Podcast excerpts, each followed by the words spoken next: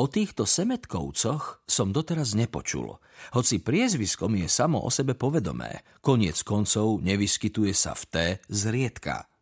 Náš rozprávať sa ozval chvíľu predtým, ako mikrobus, v ktorom sme sa viezli, odbočil do dedinky M v Galanskom okrese.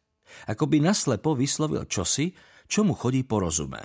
S rumencom na tvári, zmetený a prekvapený, že o voľakedajšom preslávenom sudcovi našej obce nikdy ani len nechyroval, začal vyzvedať, kto z nás o Jánošovi Semetkovi vie a koľko a odkiaľ, že to máme. Ani nejde o to odkiaľ, vraveli sme, lebo nám všetko ešte doma porozprával Ďurka Báči Milota. On je totiž spomedzi nás jediný, kto pozná všetky staré historky a teraz sedí pri šoférovi. Nech sa teda náš rozprávač presunie dopredu a povypituje sa ho. Mykli sme bradami a hodili pohľadom na predsedu nášho klubu. Ten sa však o dotyčnom nerozhovoril, ako to mal vo zvyku, ale nečakane zmenil smer jazdy a vyhlásil, aby sme starého Semetku rovno navštívili. Ale kto je to ten Semetka? A vtedy vysvetlo, že o ňom náš rozprávač nemá ani potuchy, hoci práve on na slovách starého Milotu predčasom tak vysel. Nevieš? Hád uvidíš, odbil ho starý, lebo náš mikrobus práve v tej chvíli zabočil k domu z klinkerových tehál. V zápäti sme už stáli vo dverách z oči v oči Márii Semetkovej s tým, že naša delegácia by jej otca, niekdajšieho legendárneho predstaveného našej rodnej dediny T, v Bejkeskej župe rada pozdravila. Je naozaj čudné, dúmali sme, keď sme sa hrnuli dnu cez bránku, že práve starého sudcu a jeho dceru Ďurka Báči nášmu rozprávačovi nespomenul. Ale ozaj, ako ich mohol vynechať?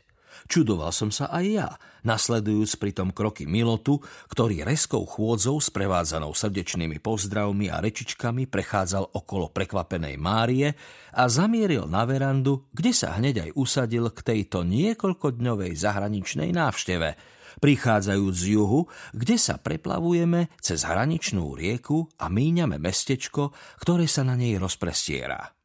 Dochádza k tomu niekedy po prevrate, v období rozdelenia krajiny, čiže približne v čase, keď sa rodia dva autonómne štáty. Akurát si nevieme vybaviť, či je to ešte pred aktom znovu zrodenia, alebo až po ňom. Predstavujeme akúsi delegáciu, ktorá zastupuje naše spoločné rodisko T. A je nás toľko, koľko sa nás do dedinského mikrobusu Latvia zmestilo. No v čom vlastne spočíva naša misia, len tak ľahko neobjasníme. Ak zamlčíme, že v skutočnosti máme tú česť dostaviť sa sem, možno povedať do materskej krajiny ako predstavitelia národnostnej menšiny. Iba že sa to ako si nedeje úradnou cestou, skôr prostredníctvom niekdajších priateľov, ktorí to zariadili vďaka vzájomnej láskavosti a súčinnosti oboch strán. Je s nami predovšetkým Ďörď Milota, zásobovač družstva na dôchodku, ktorý teraz predsedá miestnemu klubu nášho národnostného spolku. Za ním sedí mladý muž menom Gergej Korim, o ktorom zatiaľ nikto z nás netuší, že sa v súvislosti s nariadením o tunajšej pôde dopracuje ku kľúčovému postu a bude z neho hlavný privatizér našej obce, čiže zemepán. Ďalej je medzi nami člen predstavenstva a úradníčka pre menšinové záležitosti, učiteľky jazyka, spevu, ľudového tanca či klavíra a okrem nášho rozprávača je tu tréner zdravotnej gymnastiky, dokonca aj naša poetka, ktorá si počas cesty čosi šomre popod nos a obratným perom vybrusuje dvojazyčnú slávnostnú reč, ako aj špeditér, čiže ten, čo sa v týchto dňoch chystá dobiť európsky trh jahňacou pečienkou a šoféruje Latviu. S pribúdajúcimi kilometrami začne byť čoraz menej dôležité, kto je kto. Za hranicami už všetkých v mikrobuse chytá infantilná nálada na úrovni školského výletu.